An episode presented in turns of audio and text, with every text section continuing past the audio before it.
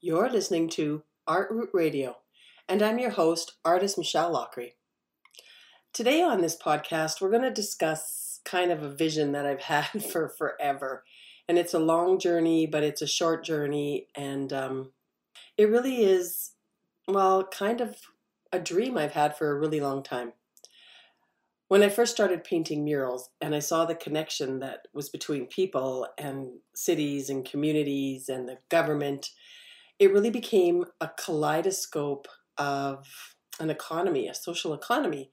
And it was um, it was kind of like painting because when you paint, uh, you, you know, you paint with one color and then another color and another color, and they blend into just hundreds of colors. And as much as there's a spectrum of colors and a color wheel, when you start blending colors, you get just this nuanced kaleidoscope of color. Well, when you work in community development through the arts, the arts is only one color or one lens. There's so many other lenses, you know, you know, we would connect social stuff to business things, to youth, to seniors, to marginalized, to all different nationalities, to services, to government, to ministries back.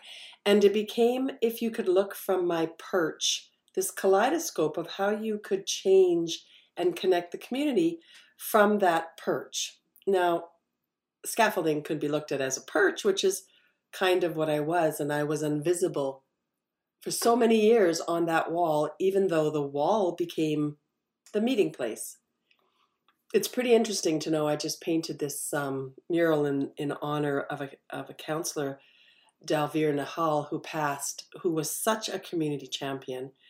And I thought it was such a an interesting thing that years later, here I am on a wall, and my grandchildren, my mom, and the community, and again, everybody came to the wall, the meeting place.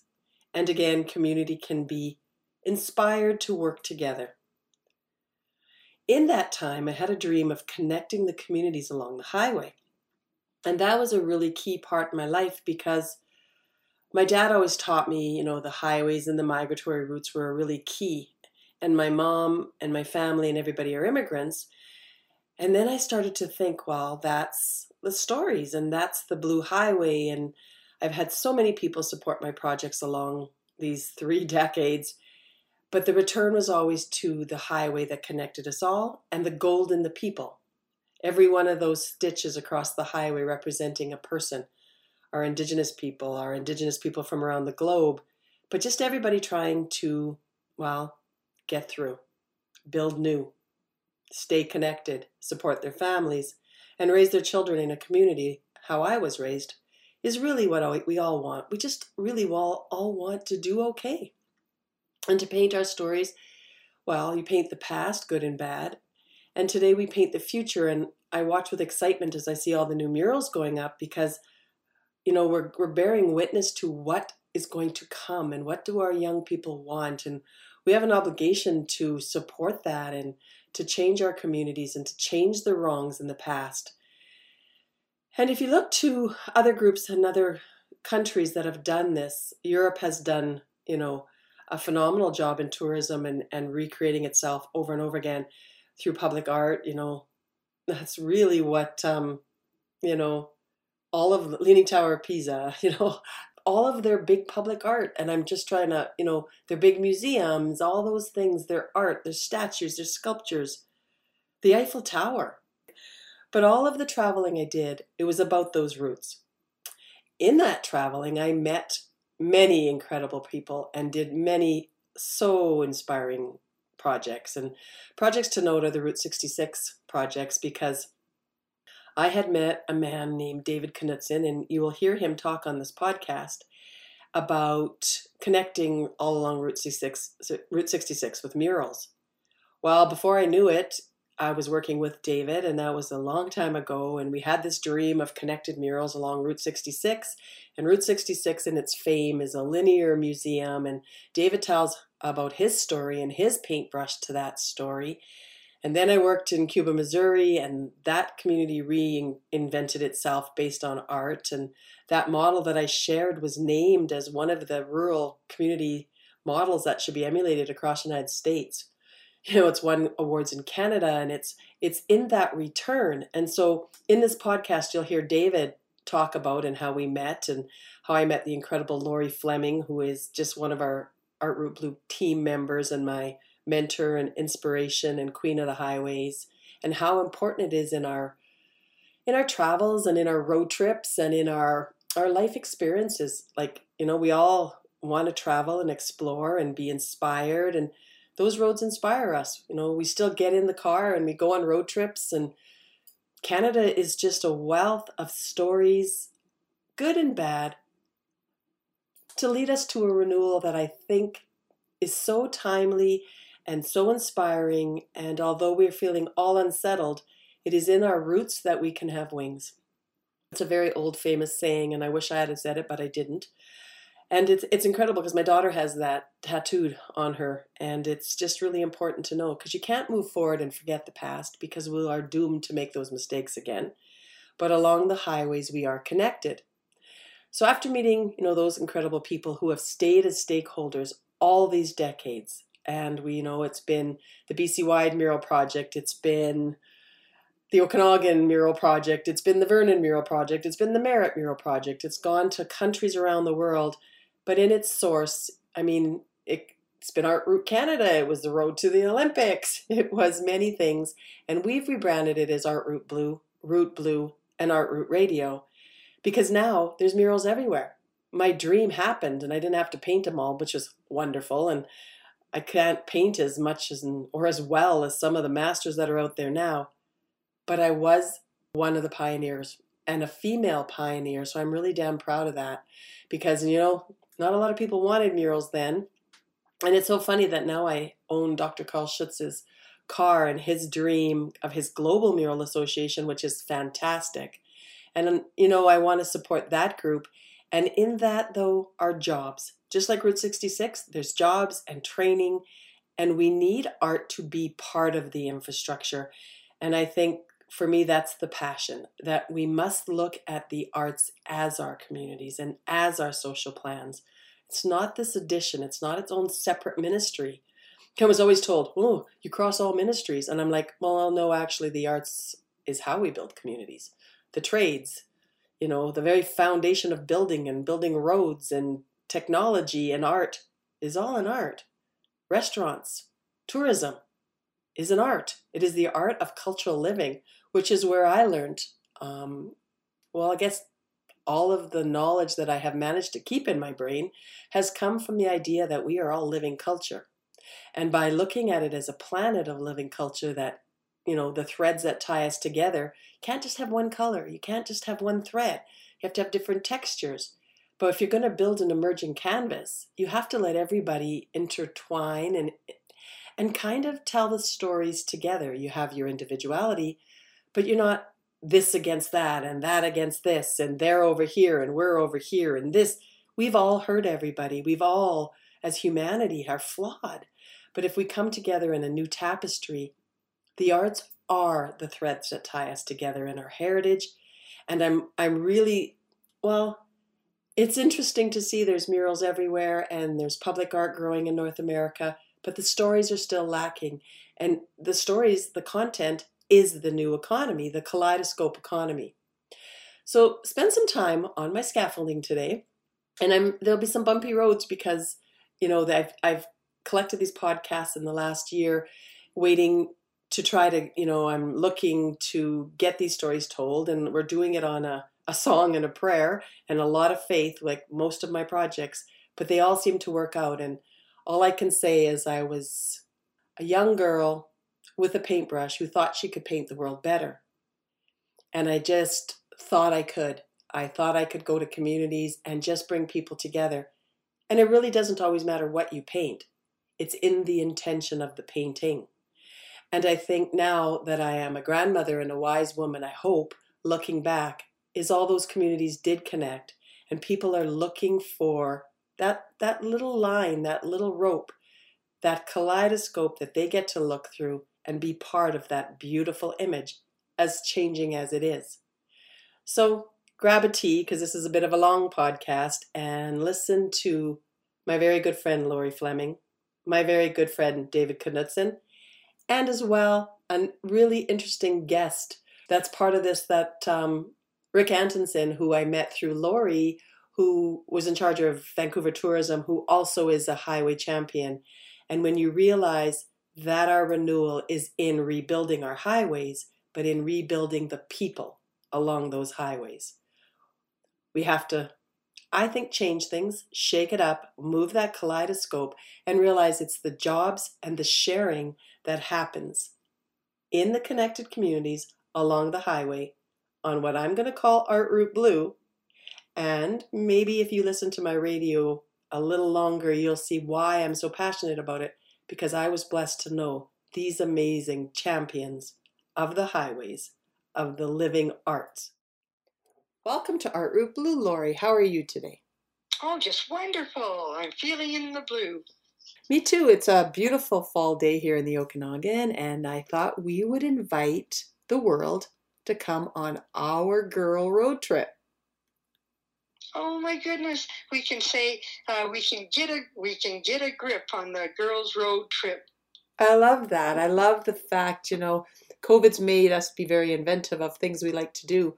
But I mean, there is nothing like getting in the car with a really good girlfriend and going on a road trip. That is for sure. That's total freedom freedom to do as the uh, as the road takes you. It's uh, uh, uh there is nothing more um, you know satisfying and uh, that discovery of what the unknown. I think it's the unknown that attracts us, and you can stop at a point of interest or make your own point of interest, and that uh, keeps your track of time. Well, let's imagine you and I are in this very beautiful powder blue Mustang. So we've passed that and we're driving into Vernon. So, of course, we must stop at the Indian motorcycle mural. Oh my God, yes. Right? Yes. My husband just bought a brand new, and my son just bought brand new Indian motorcycles, dreams of theirs. And I find it interesting because you and I both know the power of that Indian motorcycle mural in Vernon. So, what do you know about that mural? Oh, I just know that it means going somewhere. It's a symbol of progress, uh, but it's a symbol when you look at it. We don't need a progress. We are happy where we are.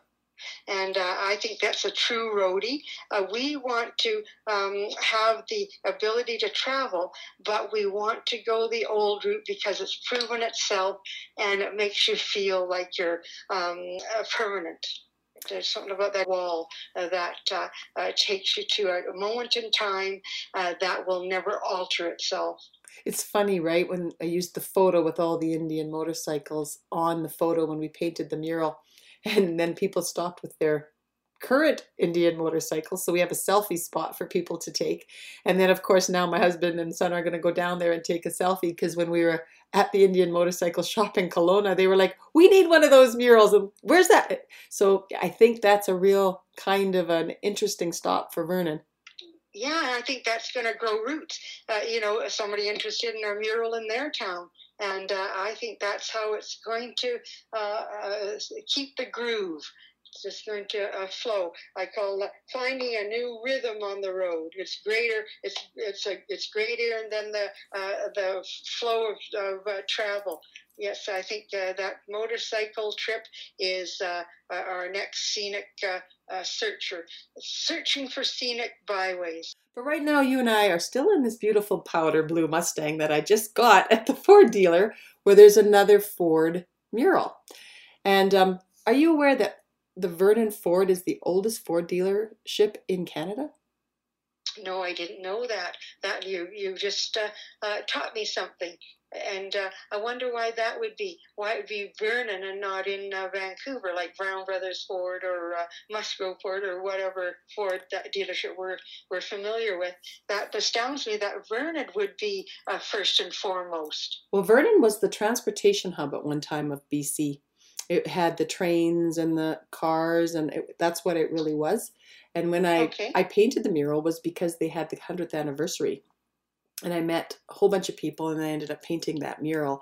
And I find it interesting because I just bought this new Mustang. Of course, it's black and not powder blue. In my imagination, it's powder blue. And the gentlemen there, you know, were they were so kind to me, and I was so excited. And then they were like, you know, it's been 17 years since you painted that mural in there, and I'm just like, wow. And it makes me think of you because we, I also painted a Ford car in Cuba, Missouri. Oh, really? I didn't. I don't know. It was. Oh, that was like a nineteen. Uh, you know, early, early uh, year, nineteen twelve or something. They were. They were both Model Ts. So I put a. Yeah, I Model pa- T Fords. Yeah, I painted a Model T in the Vernon um, dealership. I painted one in Cuba, Missouri, and my dad's one of my dad's cars when I was a kid that we used to drive around in was a Model T, and I think that just represents the highways that it's you know we've driven those highways in those cars. It's kind of a it's just so romantic, and, and I think Yeah, a lot of people don't think women are interested in, but I mean, I love a vintage car. Like, look at the conversation we had with Bob and that when we could also motorcycles, cars, and and road trips.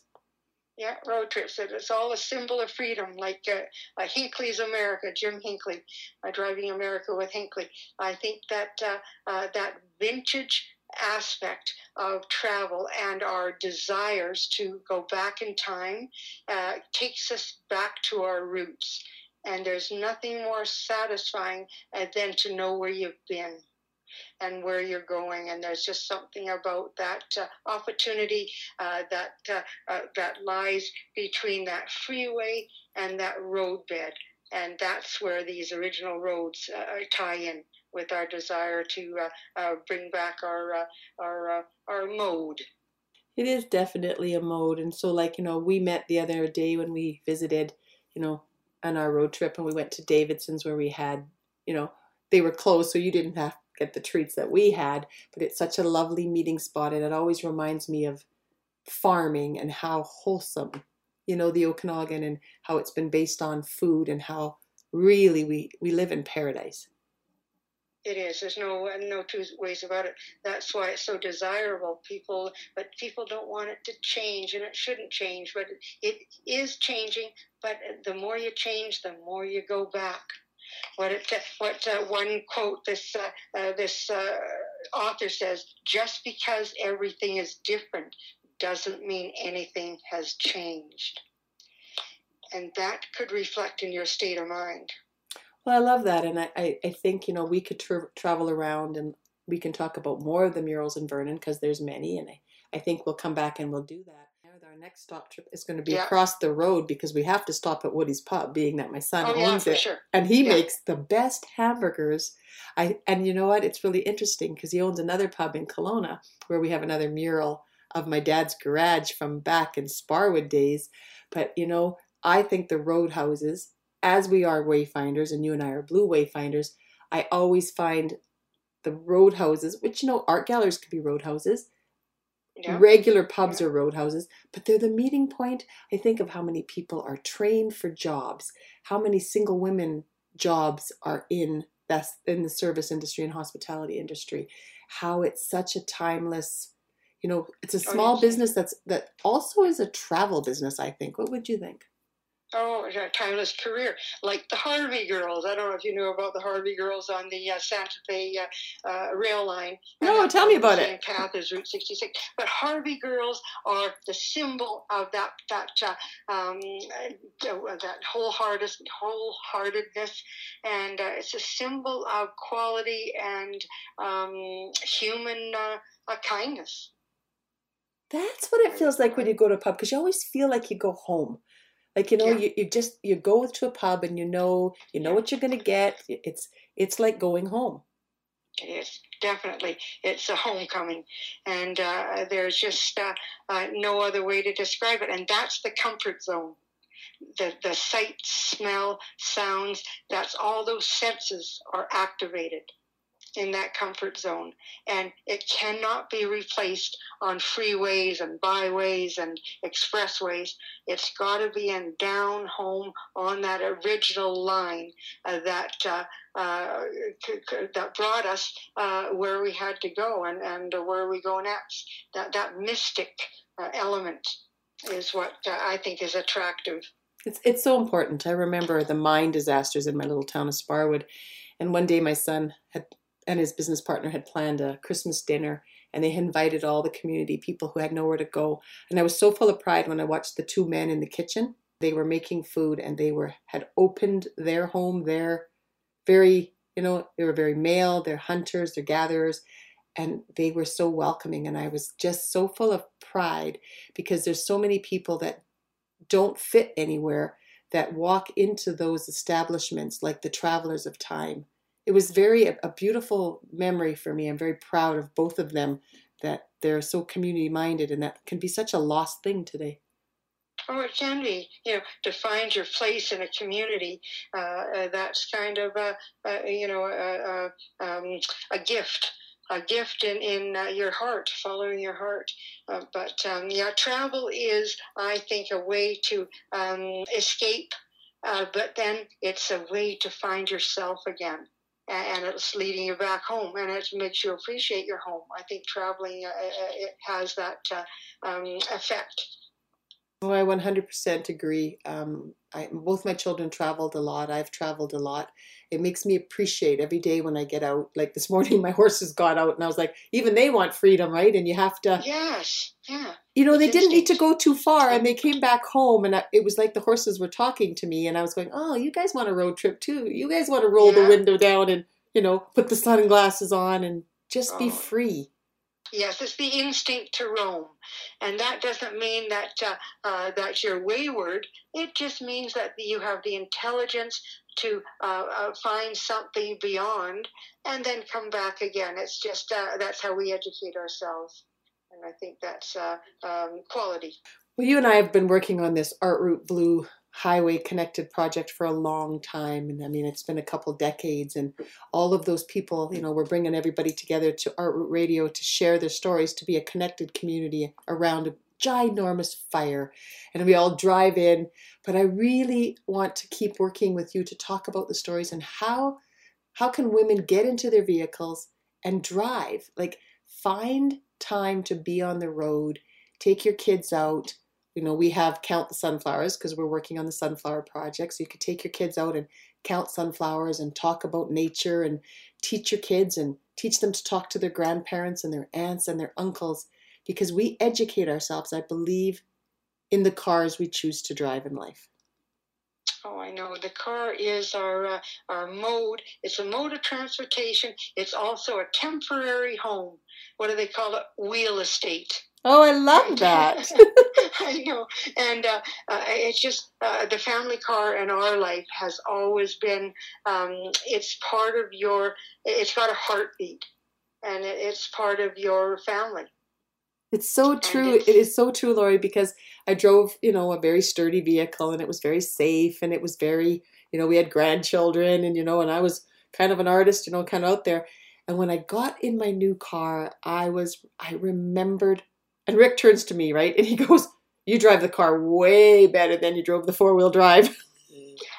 there you go. That's a compliment. But that is a, a, a an instinct of your uh, where you're going. It's an. In, I think you feel uh, com- that's your comfort zone, and I really believe that it gives you a sense of freedom uh, that uh, can transport you into the unknown, but it can bring you back to your sense of belonging. And it's, uh, it's I hope we don't lose that uh, that aspect in our in our lifetime. Well, I think it took me back to remember the fun part of me you know, I, I try to help communities and we're always working to help, and COVID's been hard. And I think I forgot to have fun. And so we drove around, and then I picked up my grandson and took it to show my son. And, you know, it wasn't complete until I drove into my daughter's driveway. And she was like, Mom, is this practical? And we were like, you know, and I have a great story of her and I when I bought a convertible when it was just her and I on our own, and uh, her and I, and she was having a hard time in high school, and we were driving, and she is up sang these songs about that time, how important it was that I just took her for a drive just to get away from the bullies.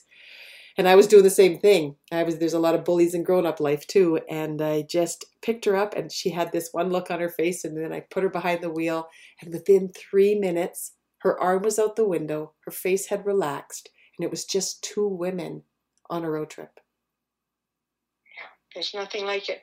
There's nothing more more uh, free uh, to than uh, uh to be uh, uh, behind the wheel or to feel the wind in your hair. And I, I agree that fam- Sunday drive, that family car trip, was an escape from reality. But we were in our own domain by being there uh, but uh, there's just nothing uh, more uh, um, achieving and, and uh, uh, self satisfying than that family road trip. You know, it is so funny, right? Because I think I'd like to do some of these podcasts in the cars because I want to hear the sounds and I want them to be rough and rustic and, you know, the dog barking in the back and, you oh, know, oh, yeah. you know, somebody going, pass oh, the licorice. Yeah. Yeah, that's the senses. That's the element of the uh, sight, smell, sound, and uh, uh, that is uh, the reality of the road. It's just uh, that uh, steers you to happiness and brings you back again, and, and what we have created in in that the beauty of it. What's your go-to snack? What's the snack you always have in the car? Uh, yeah, well, usually when I'm uh, in the car, I'm uh, writing because I have a diary Okay. I take a diary and, and I'm writing uh, what I see. Oh. And that's how I remember. And Bob is, uh, you know, is driving. But uh, we stop. I love to stop at coffee houses. Uh, like uh, Frankly Coffee, and, and you've been there in Kamloops. Yeah. And uh, they, they, I love uh, Bean to Cup, and I just love coffee shops. So that's where we stop uh, you know, to have our little snack because usually I have to, uh, you know, use the facilities or whatever. But, yeah. Uh, uh, you know, I love uh, that kind of um, coffee house and community, or, you know, um, sort of establishment. And the mom and pop and the greeter, the greeter behind the till is who makes your day. And we cannot pay them enough for what they give us in return well, it's really too bad our government doesn't give the tourism dollars to the small businesses as we have all these tourism. We have these tourism ambassadors right there. they're, they're, oh, they are. They're right there. They make our day. And our day uh, is as good as the person that served you and that is going to make your day better.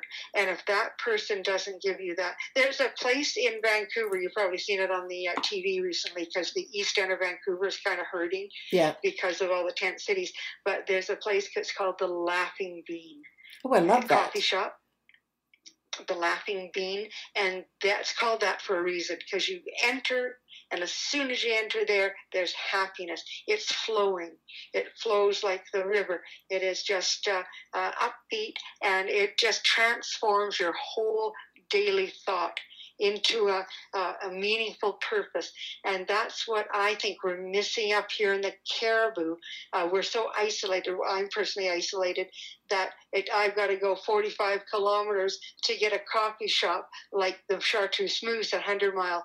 They make my day, and I look forward to that uh, in, as part of my uh, go-to and then again I go through Clinton. There's a coffee shop, and it's called the the Junctions or something. And uh, at the Junction Coffee Shop, and uh, he sells 49th Parallel coffee. Oh, that's and good that coffee. To die for, I think. And th- those are the people that set the tone of the day of travel. It's really true, right? The the hospitality industry is really its own sector. Like it has oh, it so is. much power, and our highways really are the linear experience museum, art galleries, story. Eh, I mean, the highways are everything. And, and I know you're a huge roadie from Route 66, and we're doing this extension of the Mother Road, you know, because uh, we have all that. But it really, truly is our Canadian roads, the blue of the Canadian roads are so unique. How would you describe how the Canadian road is equal but different to the American Route 66? Oh, I think uh, I think uh, the Canadian route is just as real, or more so. Uh, there's something about Canada that is proud, proud to be Canadian, and they're proud to serve, and that's in our DNA. That's in our blood. In uh, our Canadian blood, and our American people notice that as well. How you know it's a, it's a common joke. Uh, you know we're, we're constantly saying we're sorry. Uh, that's because we're so kind, and that kindness overflows the coffee. And, and uh, I think that's uh, such a good image to have. I feel because America is where it's all at, but the Canadian uh, side is uh, has even more permanence. I'm, I'm, I'm very proud of that. Me too. I'm proud. Like, I mean, I was lucky enough. I always had a dream to do a destination mural town, Legacy Highway. I was going to paint murals around BC, and then ended up kind of really did. And we can connect, you know, all of the Okanagan up through so many areas with murals. Hundred Mile House. I mean, I've been to Alberta. I've traveled the world, down the states. So, destination mural town you know the stories and we will continue to touch on and we'll take people on the itinerary to each mural and we'll be working on that but i think the highway sometimes if you just get in the car and you really just stop randomly it's the best itinerary is that sometimes if you don't plan an itinerary yeah uh, the the uh, uh, the uh, uh, what is it? It's in the journey, not the destination uh, the beauty or the uh, uh, the intrigue. But that's all it is. It's about the uh, the journey, and I think that this is the flow, the ebb and tide of our desires, is to refresh. It's a reset button. Well, it's fun because I take my one. I take spend time with all my grandchildren, but my one grandson Ben, he loves we were in the back of the car and he's he's quite an interesting child. And um, we were telling him about the sunflowers and i said yeah we're going to go look because we planted over 500000 you know you know as Art Route Blue did and we did the sunflower project and it went viral. It was interesting when we were talking to toda the other day the thompson okanagan tourism association they go well next year we can blossom bc with a million. Wouldn't that be a great idea? And i was like yeah that would be a great and that's where it's going. And i just thought and, and, these are kids that are sort of technical and like video games and although my daughter tries to keep them a little bit away from that and i says well we're going to play a game and we're going to go sunflower sighting you know and do that. Well he now phones me and says grandma can we drive around in the car and go sunflower sighting? And he gets so excited. He's like sunflower sunflower and we stop and take a picture and get points it, and it's so fun and I, I can't wait to do it again because wouldn't it be nice to have different lesson plans and things that they could so that they could learn in the back of the car? Because how many kids spend time commuting in cars right? Oh yeah and it's wasted time if you don't have a game to play. So that uh, um, it repurposes the drive right? It could be that, uh, education. Uh. That's what we used to do in the in uh, the '60s when Volkswagen Beetles used to uh, uh, be more and more prevalent. They came on the scene in our uh, transportation system, and every time we saw a, a beetle, we'd say peanut, and then we would count the points. You know, even the parents would play and uh, that is similar to the sunflower uh, little uh, uh game and and uh, the sighting. I think that's uh, that is iconic. I think you should hold on to that idea. I think we should call it Ben's game. I think we should, and I think we should have a diary book that goes with it, so that the kids could say where do they see them, what kind of sunflowers, you know. He was so excited, and then he's been coloring them, and and so and I just love some of this i mean because i was an encyclopedia kid so i used to take the encyclopedias on the on road trips so i could read the encyclopedias. Yeah i wasn't geeky or nothing. Well that isn't that uh, that's perfect. That's your roadmap. That's your moral compass. Was was the uh, yeah the canadian encyclopedias. I just loved reading them cover to cover. Yeah isn't that something like a reader's digest? Yeah that was my thing. But, but uh, uh we got to bring back that into the uh, uh, back into our culture the reading. There's so many aspects of that drive that heals us. It's, it does for me anyway. It does. Just like uh, my walls healed, I think art, highways, and all of this heals us. Now, both you and I have both been, we're alumni now of the BC Achievement Award, and I think we're both women of worth that have worked our butts off to do stuff. And I find it's fascinating because we now have this website, Art Route Blue, com where people can come and look at what you're writing and what you're speaking. And we're hoping to have more itineraries by our Queen of the Highway, which is who you are. And I know we have um, work to do on some of the publications that we're working for you because you do have writings from the road that you want to share with the world.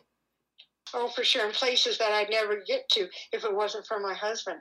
Uh, but um, uh, you know, I am so thankful of my uh, my driver, my navigator, my sense of uh, who I am, and we all share, but we all see different things through the windshield, and uh, this is what makes us uh, special, and that makes us all unique and all part of the trip is uh, our, our, sharing our sights and our experiences, and uh, we are just making a new uh, um, uh, trip.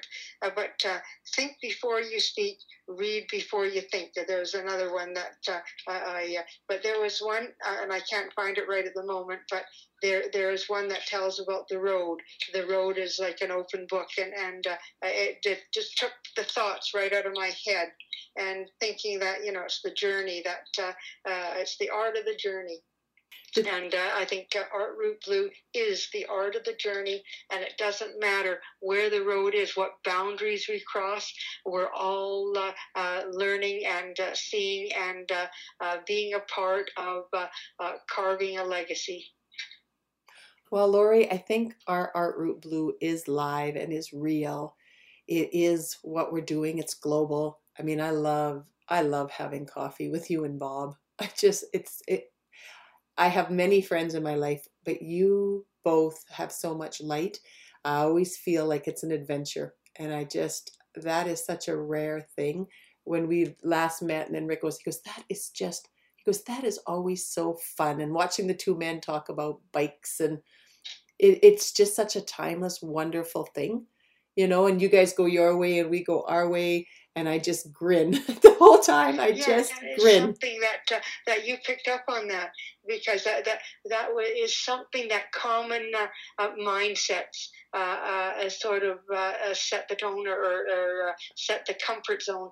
but it is, I think, it's mutual respect and we're not trying to better one another like or or, or uh, uh, drown out one another. It is just mutual respect, and it uh, it goes without saying. It, it's just this special empowerment, this vibe. I can't describe it, but you just uh, uh, said what I was thinking, and thank you so much for uh, pointing that out to the the rest of the listeners. Well, you know, it's funny. We're in that beautiful powder blue Mustang, Lori. I see us. We both have, you know, the kerchiefs are flowing. You know, I just we got we got Bob and Rick in the back. We'll, we'll cram them in the back with the dogs, right? But yeah. I mean, oh yeah, for sure, the dogs have to be part of it. It's another thing. It's part of your rolling home, isn't it? That uh, vehicle, because you can bring your dog and. Well, Lori, I always feel home with you. So thank you so much for spending time with me today on this road trip. We hope people tune in and listen and follow our very random road trips because we don't drive in a line. I think women and road trips, we kind of go the curves. We, we, we like our, our vehicles to curve and stop, and we always got to stop for a good fashion stop. We always got to stop for a really good ice cream, and we always got to stop for really good jewelry.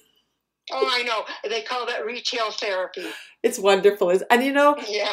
I always watch you buy something at every place, and you you are the best marketer because you go to those. You really live going to those small places and exchanging and doing. Uh, it's just amazing because your eye for detail of what people bring home.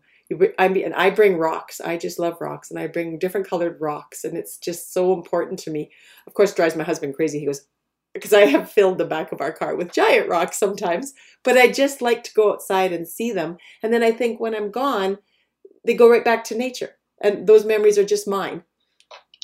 Oh, this is wonderful that uh, you uh, uh, have a trail to where you're going, and that uh, is a reflection of, of where you've been and where you want to go, and that reflection is uh, um, recycling itself. Well, you know, the fondest memories my dad with his yeah. arm down, driving his car, the pride he had, even though he had to be a coal miner, when he drove his, his 57 Chevy, which was also teal, powder teal, he oh, felt like Elvis Presley. And you know, and for that five minutes, he got to feel like Elvis Presley because he had to work in the dirt for his family. That's a wonderful thing. It is a wonderful thing. It's irreplaceable. So thank you so much, Lori. I can't wait to talk to you again.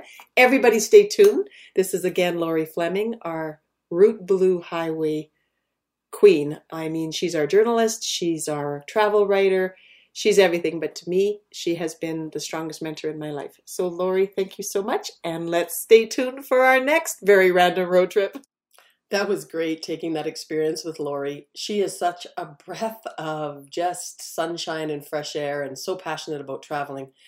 Lori was the reason I ended up working for a time in the Gold Country region. And um, as she used to live up there, and she, you know, she had been working with me for decades and she wanted um, Art Route Blue to come up in that area. And she introduced me to some politicians there, and we worked for a while there and um, we've worked um, she keeps us connected. She had a dream of this alliance with me. We've always thought there should be an alliance like the highway alliance that's in the united states. And, and lori was one of the co-founders of the route 66 um, association in canada which is just brilliant. And she's a an um, bc achievement award winner which i'm really proud as i am also a bc achievement award winner for the project in vernon so it was really wonderful when we had a meeting in Kamloops and we brought everybody together to create this Highway Alliance, which is the Alliance of Rural Tourism, is what we wanted. Art, the Art Alliance, and we worked really hard to have that happen. And we brought all different groups together, um, Indigenous groups, and we just had this idea of all coming together and building this alliance of tourism, which really is what the highways are, and to make the highways this linear art gallery slash museum, and we, I think, accomplished it. We've sent packages to all levels of government, and we have for the last, I can't tell you as long, and we have it all choreographed in our brains. And but we do have it documented in books um, that Lori has just been so wonderful in writing the story of Art Route Blue, which has its roots all the way back to 1999 or even before that to my immigrant family or to Lori's life in the States or to David Knudson's trip across the United States for his father. And I believe it's in the return. And so, in the return of the blue is what this podcast is called because we always return to our roots. And the highway is that. Way back, it's time travel. And um, so, take a listen as Lori takes me for a cruise, as she always does. You know, she was just here at our opening of our mural, which was so, so exciting. And then stay tuned again as um, we listen to David Knudson because I am in awe of that man. He, you know, Route 66 is just iconic. And it's, I was so, I can't even say, you know, as a young emerging artist, when he sent me the package, he made this beautiful package and he had my picture in it and he did a logo and I felt I had arrived. And that's what's important in the artist community is you have to support each other so that you have you know, that one hand up. I always say if everybody who gets one rung up at the ladder put their arm down and just pulled everybody else up one rung, doesn't take that much effort and how much good can we do you know I, I see the news and i think about that and social media and i know how bad that can be and i go if we just turn that lens that kaleidoscope how much good can we do how much money could we raise to hire more artists and to listen to senior stories and to get those wisdom stories told so please listen to David because he really is the king of the highways. National Route 66. Oh, hi, David. Oh, so good to hear your voice. I feel that uh, you're right here in my living room with me. Well, I am actually. Uh, just uh, look uh, over in the right hand corner, and there I am. Wow, uh, digital magic, and this That's is what's right. going to bring. This is what's going to bring young people to engage into the road and want to keep it. And uh, I think uh, this is going to be an extension of uh, the movie Cars. We're going to be a, a digital version of the places that are, are iconic and cannot be destroyed because they're they're right there in they're no longer not just in our mind they're on our our computer screen. Right right okay. Well so what's what's going on Lori? What uh, what's happening Okay, well, we got uh, a guild of artists and uh, um, uh, under the uh, uh, auspices of Michelle Loughery, Loughery, who started the uh, Mural City in Cuba, Missouri. And I know that you commissioned her back in 2001. Even though she was a Canadian artist, uh, she was in the forefront of building that um, Route 66 uh, a mural city. And uh, it's going to now uh, have interest in carrying on to, to Route 99, uh, the uh, sort of an avenue of art. And it will be a circle route and it'll come across border through the Peace Arch border crossing up in, uh, through Blaine and Surrey, uh, British Columbia. And we will all be together on this art route and will bring life back to what has been lost but can still be found. Sounds good. Yeah, yeah, very much, very much so. Yeah. Uh, I'm David Knudson, and uh, I owned a advertising agency with two other gentlemen on Wilshire Boulevard in um, Los Angeles for oh golly, about 30 years, and uh, we had large accounts, national accounts, uh, Hewlett Packard, uh, well, anyway, a bunch of them. And uh, I, my father passed away actually in Detroit, and um, uh, my wife and I, Mary Lou, went back uh, to settle the estate and uh, go through all that. And he had a, a, a little car. He bought a new car every year. Not an expensive car, about the cheapest thing you could buy, really. And uh, it was a little Ford Taurus. And um, uh, he had bought the car, uh, oh, like 10 days before he dropped dead. And so I called the dealer. We didn't need the car. Uh, called the dealer and uh, said, "Well, I've got a ten-day-old car here. Uh, what will you give me for it?" And um, I think Dad paid something like ten thousand dollars for it, and uh, he, the dealer said something like three thousand. And I thought, oh no. And of course, we all know that once you drive a car off uh, off the lot, it uh, collapses in value. Well, so we decided we'll drive it back to LA and we'll be able to sell it for considerably more back there.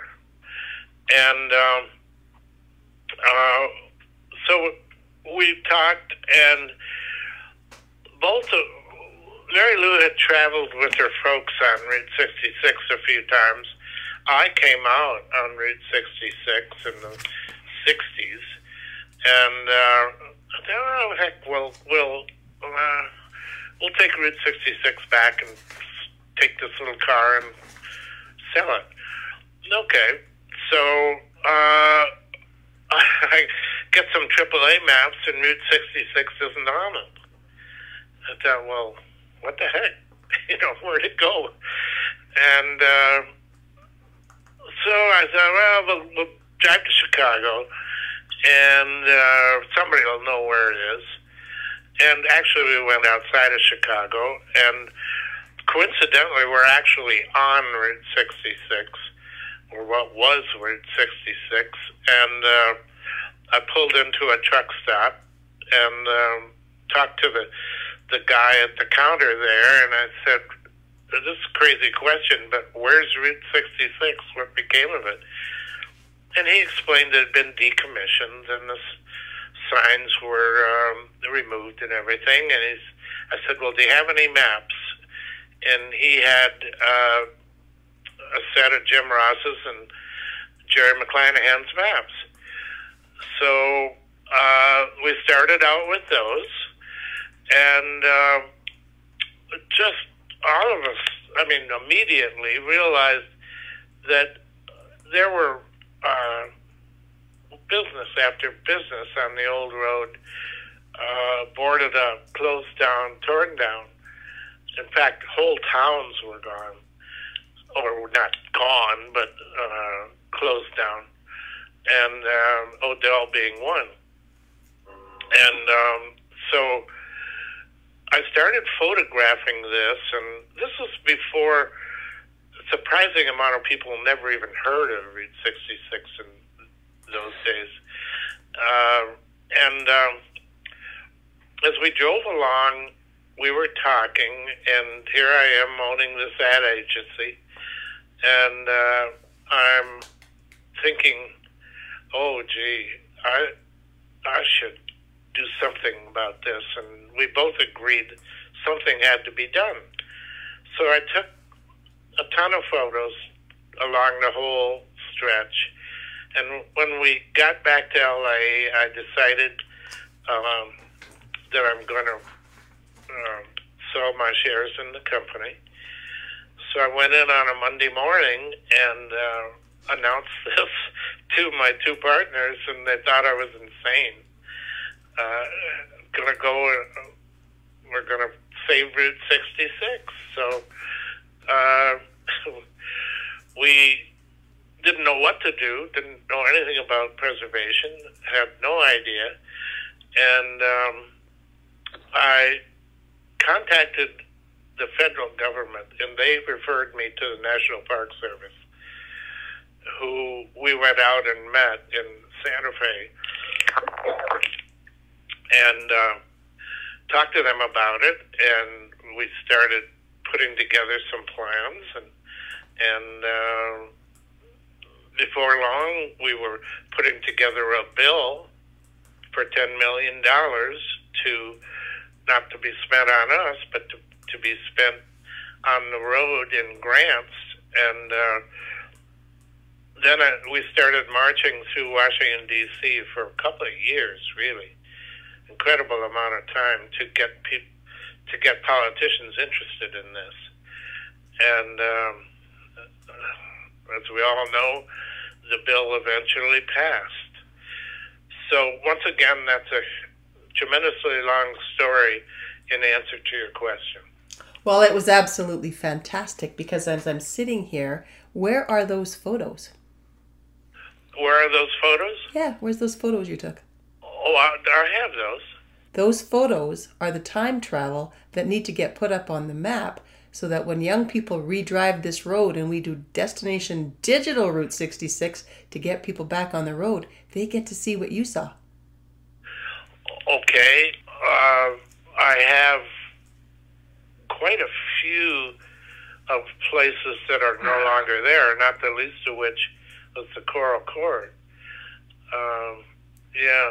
You're All the right. collector of Yeah. time, David. So right now, Lori does that same thing.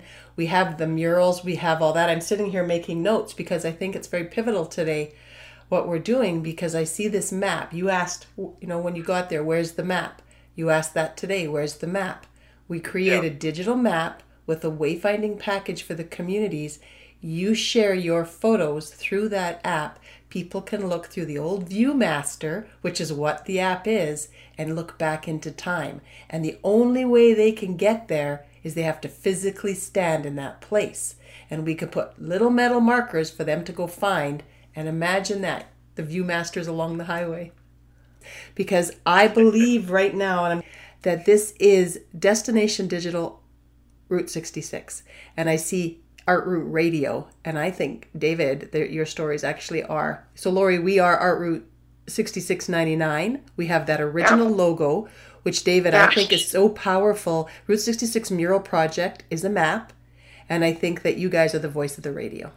That's what I think. For what humbleness I have, I see this now full color. Like, I don't know if you saw the hoof print, David. One of the other things that nobody's ever talked about in North America is what the horse has done. You know, before cars, it was the horses. Horses were in the war. What have horses done for this great two nations? So we used the horse hoof print along those very same paths. So what we could say is that beautiful little addition is there was time before the pavement and there will be time after the pavement, but it all happens on Route 6699. uh, to point out how we, uh, 99, joined 66. And in uh, Scott Piotrowski, he's uh, he wrote uh, "Finding the End of the Mother Road," and uh, he wrote on here that um, uh, once uh, you're out of Eagle Rock in, in at Foot, Foothill Boulevard, Route 66 would turn south on San Fernando Road, joining US 6 and US 99, and the importance of all three highways sharing the same roadbed cannot be ignored. And uh, the uh, fellow in uh, Victoria, when I was forming the association for a U.S. highway, forming it in Canada, he says, unless you can link the two with something physical here and get your feet on that ground, you have to uh, tell me now what your future is. And I told him Route 99 is the future, and I've been working on this since uh, 2006.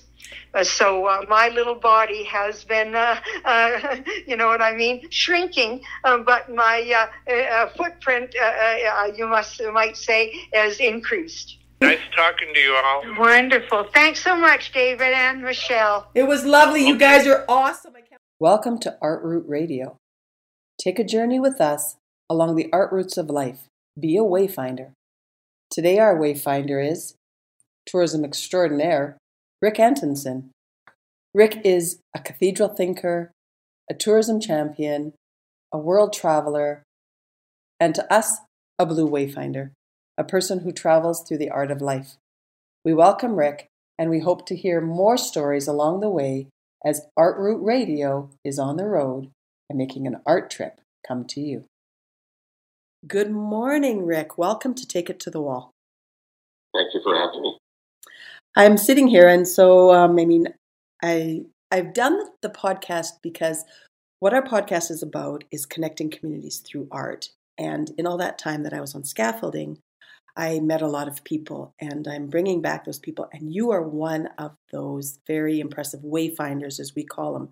So thank you. Um, and first of all, would you please tell me something about why you are the wayfinder that you are? Well, it's it's nice to be called a wayfinder because to me that's that's indicative of, of people who don't know necessarily where they're going and they see signposts maybe that others have helped create. And, and those could be in the instance of things that we'll talk about, murals, or they can be stories that people have put out there, or they can, they can be landmarks. And it, it gets us to undertake a journey. And we, we, we try to find our way and, and, and in my manner, I tell about it by writing books about travel. So uh, a wayfinder, I think, not only needs the journey, but needs to want to share that journey or through writing or other visual means of doing it. Well, it's interesting, and we will put your website and all the wonderful things. I could ask you about your bio, but that's something that people need to find their way because that's what we're saying. Go and, and find what all these peoples are. We can all share what we all do, but I think at the root of it, in those connections. So, in your career, I mean, you are a tourism guru, you are a writer, you are so many things. What do you think the most important part of tourism is? Think now what we've learned because of the virus is is that people in and communities and businesses have, have maybe struggled with how to define being a good guest as well as being a good host. So when we travel now, travel for the next year is going to be far more localized. So we're kind of traveling in our, our expanded neighborhood, maybe within our province or within a, a region. And and we, we have uh, not just an affinity, but, but a lot of uh, common things with those people who are being our hosts. And we're not just a temporary guest, like, like you go to Paris, you're there for a few days. All of a sudden, you're in one of the British Columbia communities, and you are you want to be responsible because you may be coming back because it's so close to you. So I think good guests, good hosts are really an important part of travel in the near future for all of us. It's it's so true. I mean, I've traveled extensively in my career, and people. I mean, I never thought. I always worked in the tourism realm by leaving tourism legacies, but I guess I was doing social tourism since 1990, and I didn't even know it based on my immigrant upbringing. I find it interesting how similar we all are. No matter where I went, I would be on a wall, but I would meet the same 13 people. Have you experienced that? You know, I like what you're saying there because when I, I see some of the images on your website of, of you with the scaffolding, that by nature draws people, and the people are drawn to find out what you're doing. So they're curious about you, the artist, you, the traveler.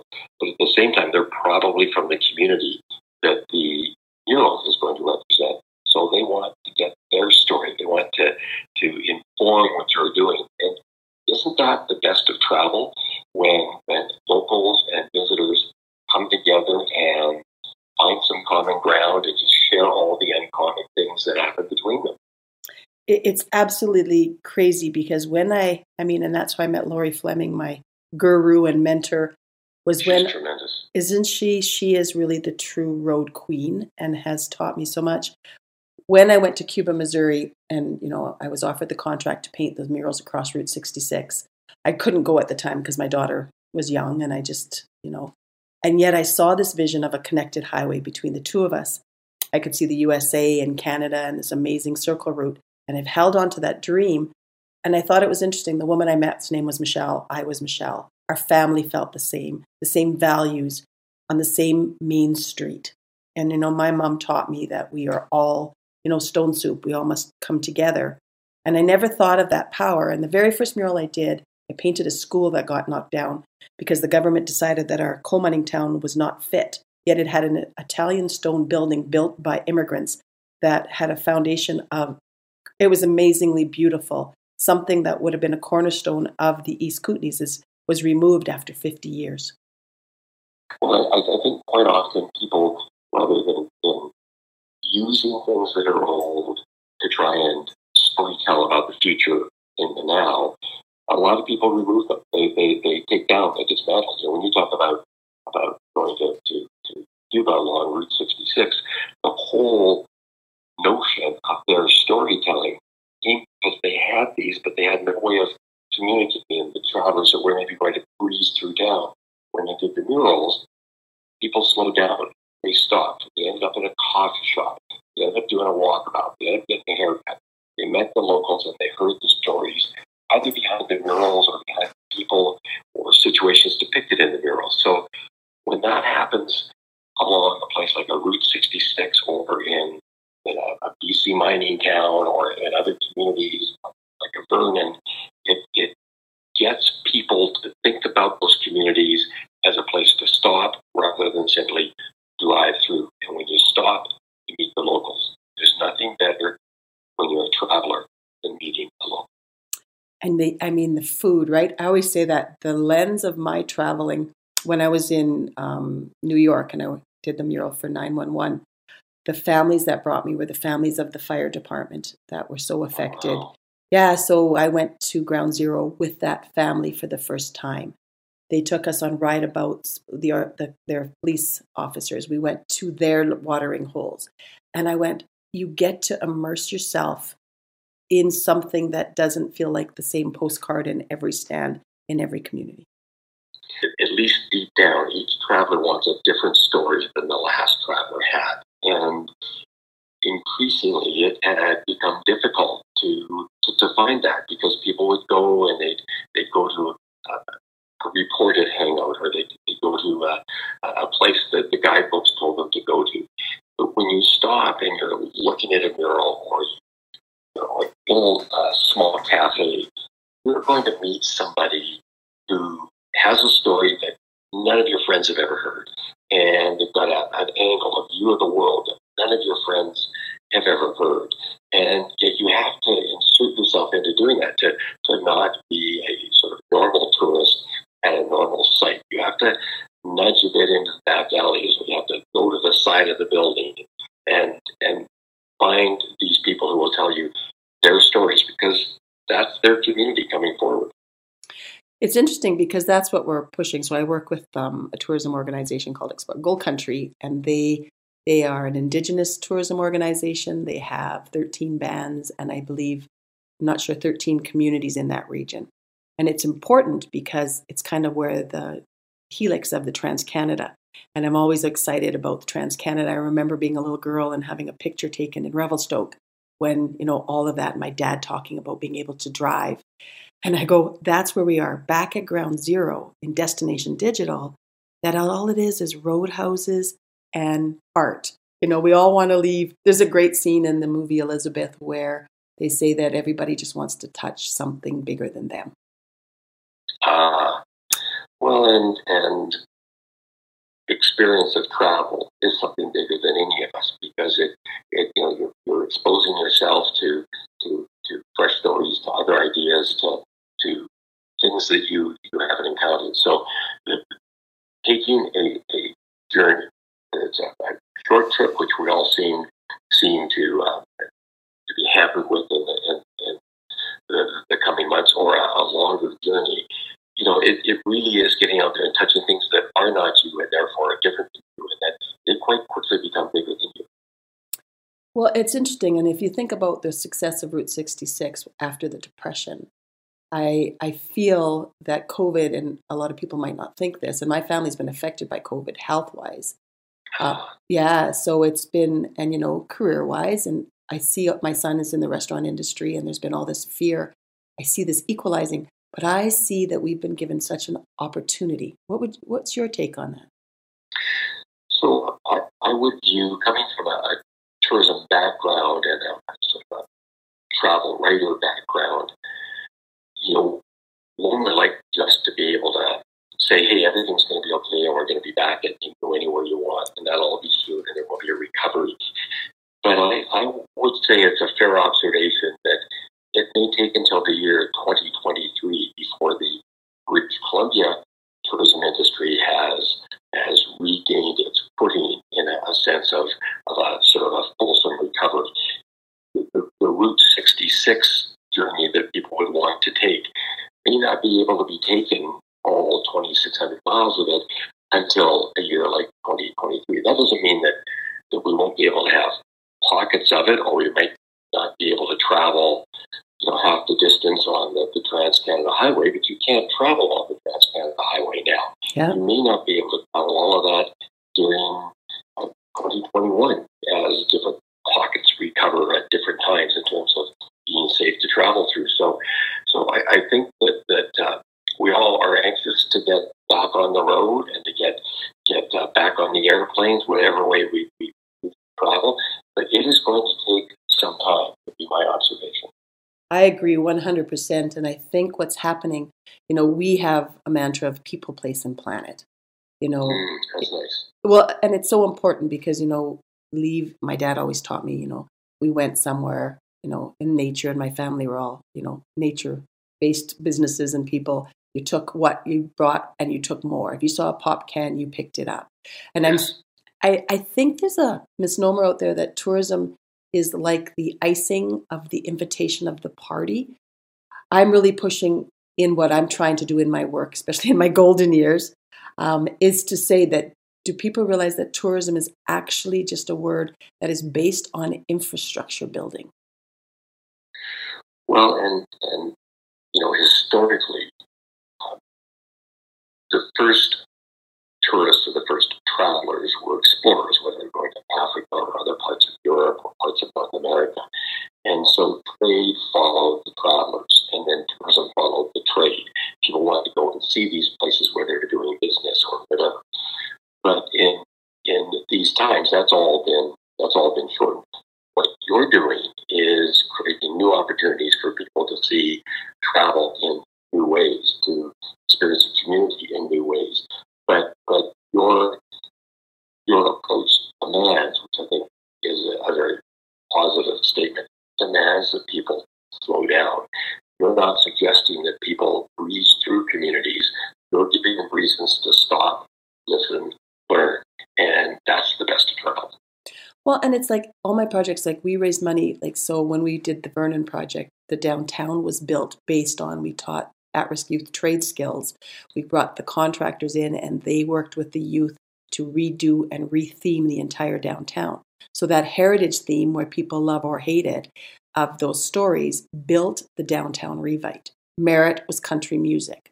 There's been, you know, and people might say, well, you know, you painted country stars or you painted the white history or whatever. I'm going, it doesn't matter. That was directed by that community. So, what was provided, and I see this, I see highways as time travel. I see, you know, the two camp trails, the migratory trails, the trade routes. Then the immigrants came, and along all of those routes, the infrastructure of Canada was built.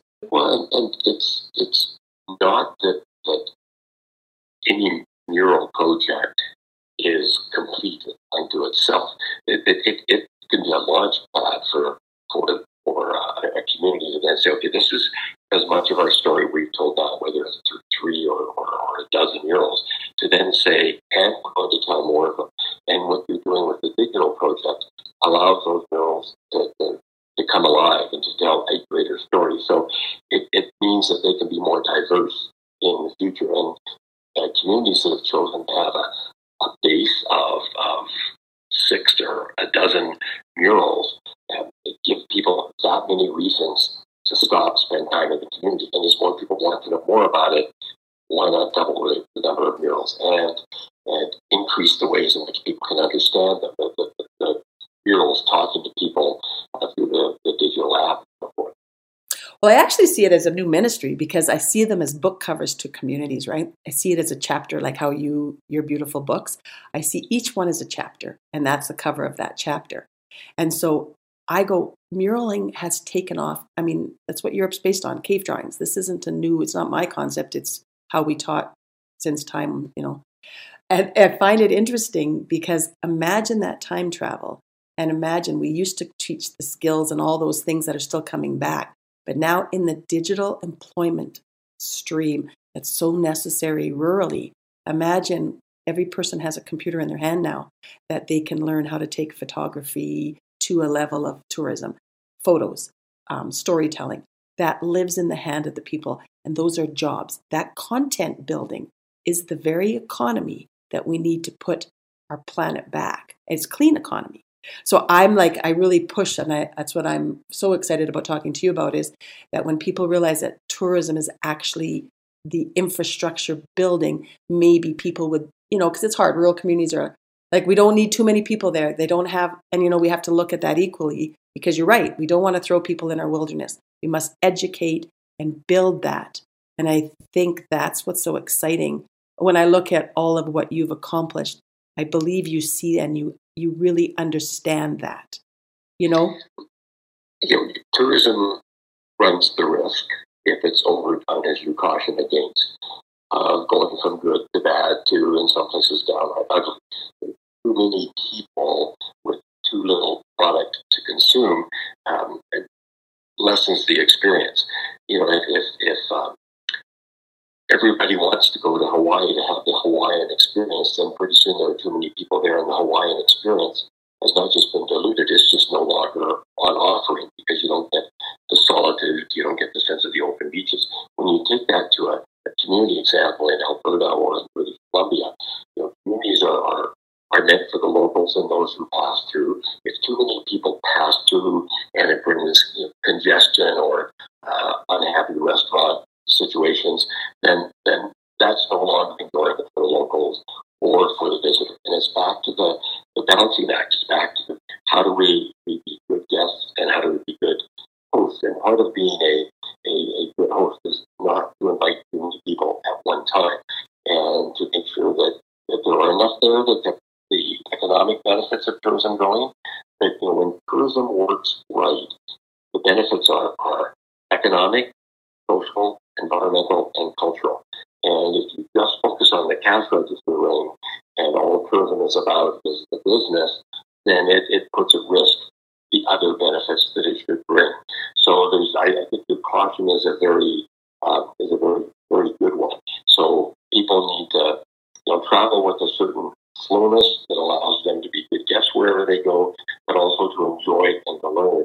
We've seen this with with travelers from Japan who have uh, long said that, that when they, they come to, to Western Canada, they want to see the indigenous art. They want to see the different communities. They want to not only see the art, they want to meet the artists who created the art. They want to spend the time so that when they go back, they have a sense of place and a sense of the people. And that, when properly, is travel at its best. But it, it's so true. It, it this is so. I just love this conversation because it really is. I'm thinking of the people that I've met. I think of the at-risk kids, the Indigenous kids that I worked with all over. I think when I was in Australia, that same sense of place, and it's almost. I always take a rock wherever I've gone. I've taken a rock. I bring that. Ah. I, I, I have a jar full of those rocks, and they mean the world to me. You know, and it's like in the Quite literally. Oh yeah, they do. And I mean, I think about the wall, and I think about the past. And I, I go, and how we named Art Route Blue was is that I always said if we could keep everybody on the highways, I would love you to come into our wilderness. But I, I you know, my dad told me protect the grizzly bear, protect, you know. So if you can stay on the highways and just give a taste, we don't need anything more. The first sip of beer is always the best. You know, you don't, you know, all of that, and that's how we protect. And it is that sense of place. And I, I'm so excited because we are starting the impact study of, you know, here's this little girl from a coal mining town, no skills. Yeah, okay. I saw Dr. Karl Schutz from Chemainus fame. I could do that too, right? Me and my mom and a bunch of kids. Found out that it was actually you and yourself. Yeah. And it was my first job at 14 was I sat in a tourist booth just after the Canadian government thought it was a great idea to bypass all the communities with the highway. Mm. Well, and that's you mentioned earlier Route 66. I mean, that's the the uh, the demise of many a good community, many a thriving place where all of a sudden, you know, the, the main street was no longer the main street. It just had that name. The main road was bypassing and people were going at, at 50, 60 miles an hour. But I want to go back to something you said your dad told you about, you know, the, sort of protecting the wilderness. And I heard years ago that something like 95% of the people that go through a Banff, as an example, but there are many other examples, uh, don't go more than 100 feet off the main paved road. But because they can see it, they're willing for their tax dollars or the donations or the, the uh, tax infrastructure to sustain that wilderness. And, and not everybody needs to go into the wilderness to understand the value in having it. And quite often, people who, who read books or see uh, artwork or understand the understand the importance of the wilderness, even though they themselves will not go and venture there. They know it needs to be there. It's that's fascinatingly true because um, the wilderness isn't what we perceive it to be, and I see us promote it, and I see people and tourism organizations promoting, and you see pictures of the wildlife, and I just go, "Do you understand that is their home? There needs to be." I mean, you want to talk about plexiglass, social distancing. Yeah, my Mm-hmm. yeah, that we need to social distance what we're selling in Canada because it is such people, place, and planet. Like for me, my cousin was an outfitter and he died in um, Africa on a hunt on a safari. Yeah, Cape Buffalo um, trampled him, and it's important to this story because he would go, and you know, a lot of people don't like hunting, and I understand the social side of that. But he used to provide a lot of money for the tribes there. And I, I think of that story, and that is also tourism in its own good, bad. But in that, if you get too close to nature, nature pushes back.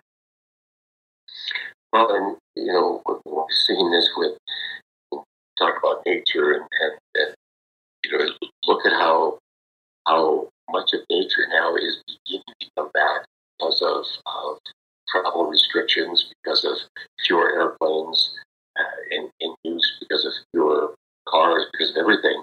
And, and fish are returning to areas where they had been before. Wildlife is returning to areas it hasn't been for a, a long, long time.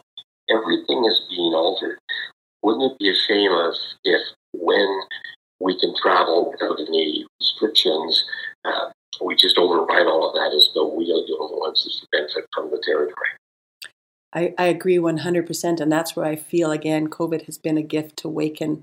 You know, my, my son is in that industry that was, you know, and he's a roadhouse and he's got these amazing pubs. And he really, because I was all excited about our app and what we're doing and the art. And he goes, Mom, you got to always look at also we don't need an awful lot of people coming in if they're not spending money either. Because he said, Yeah, you could hit me with a ton of tourists. He goes, I don't have the money or the manpower to manage those tourists. And there's, I've really starting to listen to the next generation that feels again like time travel. My son is brilliant and I'm all excited. And I'm like, no, no, he's right. Because he's in an industry that is such a powerful, the hospitality industry is kind of like what when I started mining was.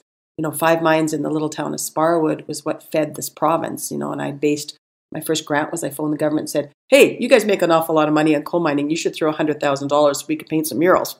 Of course, we got the money, and I was like, "Oh, you asked the government for money. That's you easy." have to do the work. You have to do the painting. Well, I think you're, you're, you're hitting on something, which is, you know, when a, when a, a place like British Columbia looks at itself and says, what do we want to be in the world of tourism? You know, we want to, and we need now, that we, we want our visitors to be coming back. It used to be uh, maybe 15 million visitors a year. When they come back, will we do a better job of circulating them around the province? Will we uh, do a better job of welcoming them?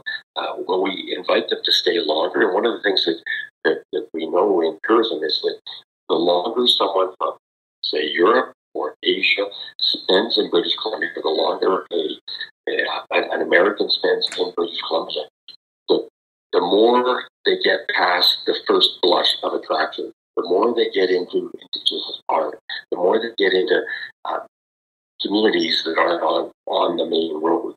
And, and the more they develop affinity for, for British Columbians, and the more likely they are to return at a later date and expand their understanding of the province.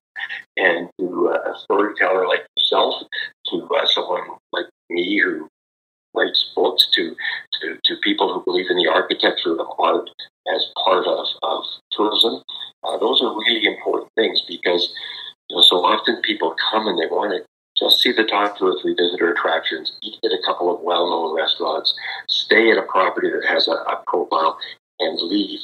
But if they're going to spend an extra couple of weeks in the province, they're going to see communities that otherwise they would never get to. And when they do that, they're buying art that never would have been sold otherwise. They're eating places that never would have them as a patron, and they're spending time in more remote accommodation places.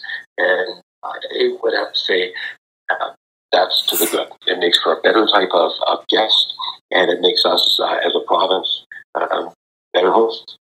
Well, it's interesting because I think again, what you're right, and the roadhouse side of it is, I, I always, you know, I love to email our government, and I I say, do we, especially during COVID when they shut down all the restaurants, I went, there was a panic between, for the blue collar and I would say more male, because they had nowhere to go to find information.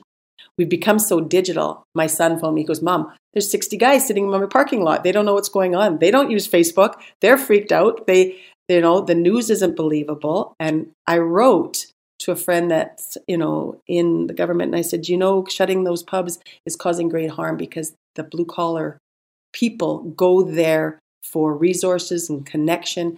And that old roadhouse is so valuable they're providing job training. The tourists that will come will stop at those pubs. Support those pubs in order to be our tourism stops. Like we have these these travel stops. Why not support the, non, the small businesses along there? They are our ambassadors. And it is that, you know, I see a stream and I'm like, you know, open them up, open them up, right? Right. It's also, you know, talked earlier about wayfinders. You know, the, the roadhouses are a, a, great example of, of where people went for the social connection you talk about, but they also went for local information. They went yep. for reasons maybe to stay, to, to move to the area. They, they, they went there so that they were more than just, you know, relying on what they could see on the highway signs, but they could actually get local anecdotes. And, and I was told uh, long ago when I started to write books about travel that, that, that what people want to read is about incident and anecdote. And, and incidents and anecdotes usually happen or they're usually encountered uh, the more let yourself be embedded in a, a community. Probably the smaller the community, the better, because you get a, a different type of, of person willing to tell the stories because they're not always on show. And so when you go to a roadhouse, people get into the roadhouse, having that first sip of beer, they're they're having a hamburger, and the person next to them uh, could be from the community, or they could be from anywhere else around the world. And that's one of the beautiful things about about gathering places. And, and British Columbia has many, many terrific gathering places, and we just need to find a way to get them economically back on their their, their, their feet so they can be viable as um, as businesses, and, and because a lot of them are in the food services business, and, and that's been so hard hit by, by the uh, by the virus, impact of the virus. Well, it's definitely interesting, and like so, we've had our Route Blue going for well, I'd like to say twenty years. We just keep changing the name, and our Route Blue happened because I believe that there is a series of blue horses out there that they don't exist, but we think differently, and this new creative economy, this new circular economy, I see it as blue, and that the horses that came before us and that footstep is really just sort of, I guess, the spiral to a true circular economy. And it was interesting because when we launched the Sunflower Project, and it was based on, I read a book from my Ukrainian heritage that this woman had brought sunflower seeds with her. And I just fell in love with the story, and I painted the interment of my grandparents. And I, I didn't know that story. I discovered that while I was painting. And I went, oh my goodness, what knowledge the immigrant people brought to Canada, and that makes us indigenous blue to this planet. We're all indigenous to this planet. And if we get rid of the borders, and the symbol of the sunflower, which is a spiral, and all of those beautiful things, is that everybody gets to have their piece. And if you just turn two degrees, it is a real, true circular economy. And I had not heard the phrase blue horses. So, isn't that just, doesn't that validate all that we've said about uh, gathering places or roadhouses or when when uh, community can be a, a, good host and people are good guests by they ask questions and they listen and they learn. Uh, because for me, you, you said half a dozen things or a dozen things in this half hour that um, totally brand new to me. And that you usually only get through travel and reading and exposing yourself to, to art and how other people interpret um, their place and want to share it with you. So I, I, I thank you for that. I like that. Well, I thank you because you're right in what you said that it's in that return. A seed returns to the ground to regrow roots. That sunflower seed, an indigenous plant, is coming back to Canada, and people have it's gone viral. Like we are really trying. We're well, everybody planted them. There's fields and flowers, and now we're painting old satellites. And I'm going. It was as simple as that. Give each person their seed, and they can return.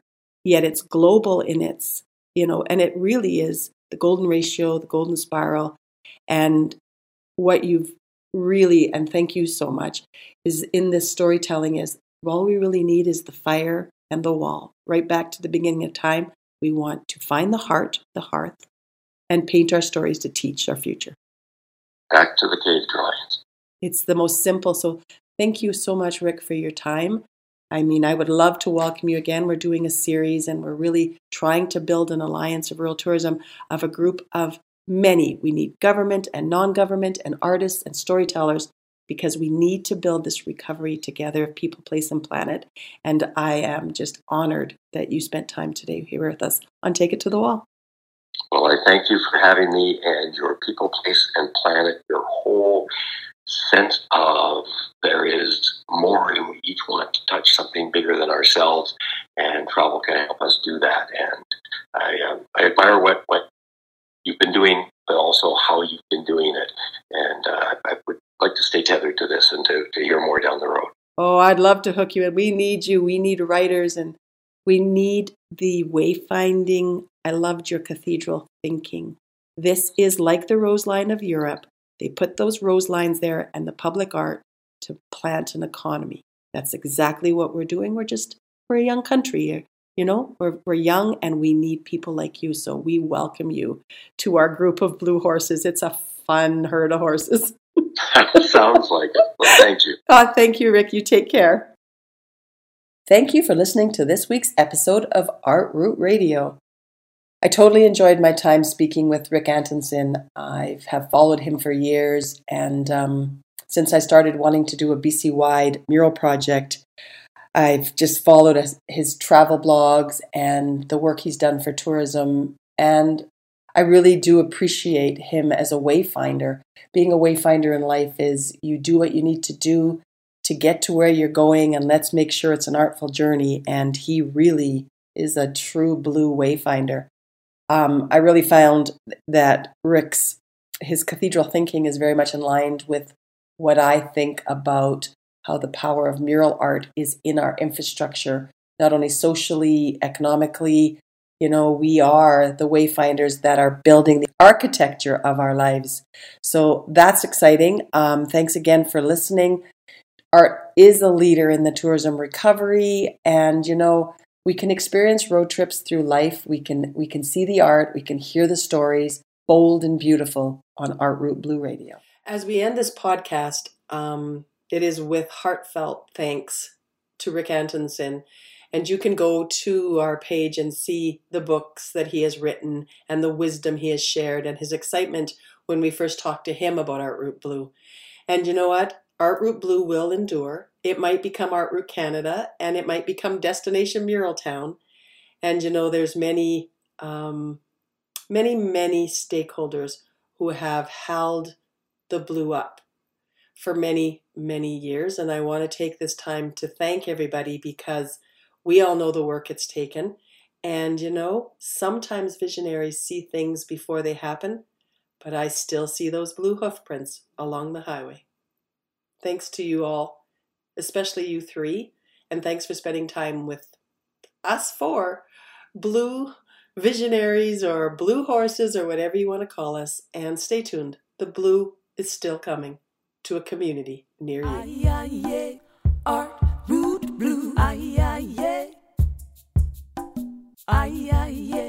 Art Route Blue. Aye, aye, yeah.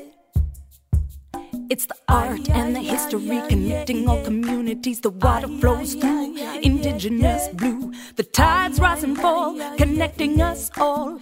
Water is life. Hear our call. The water flows through indigenous blue.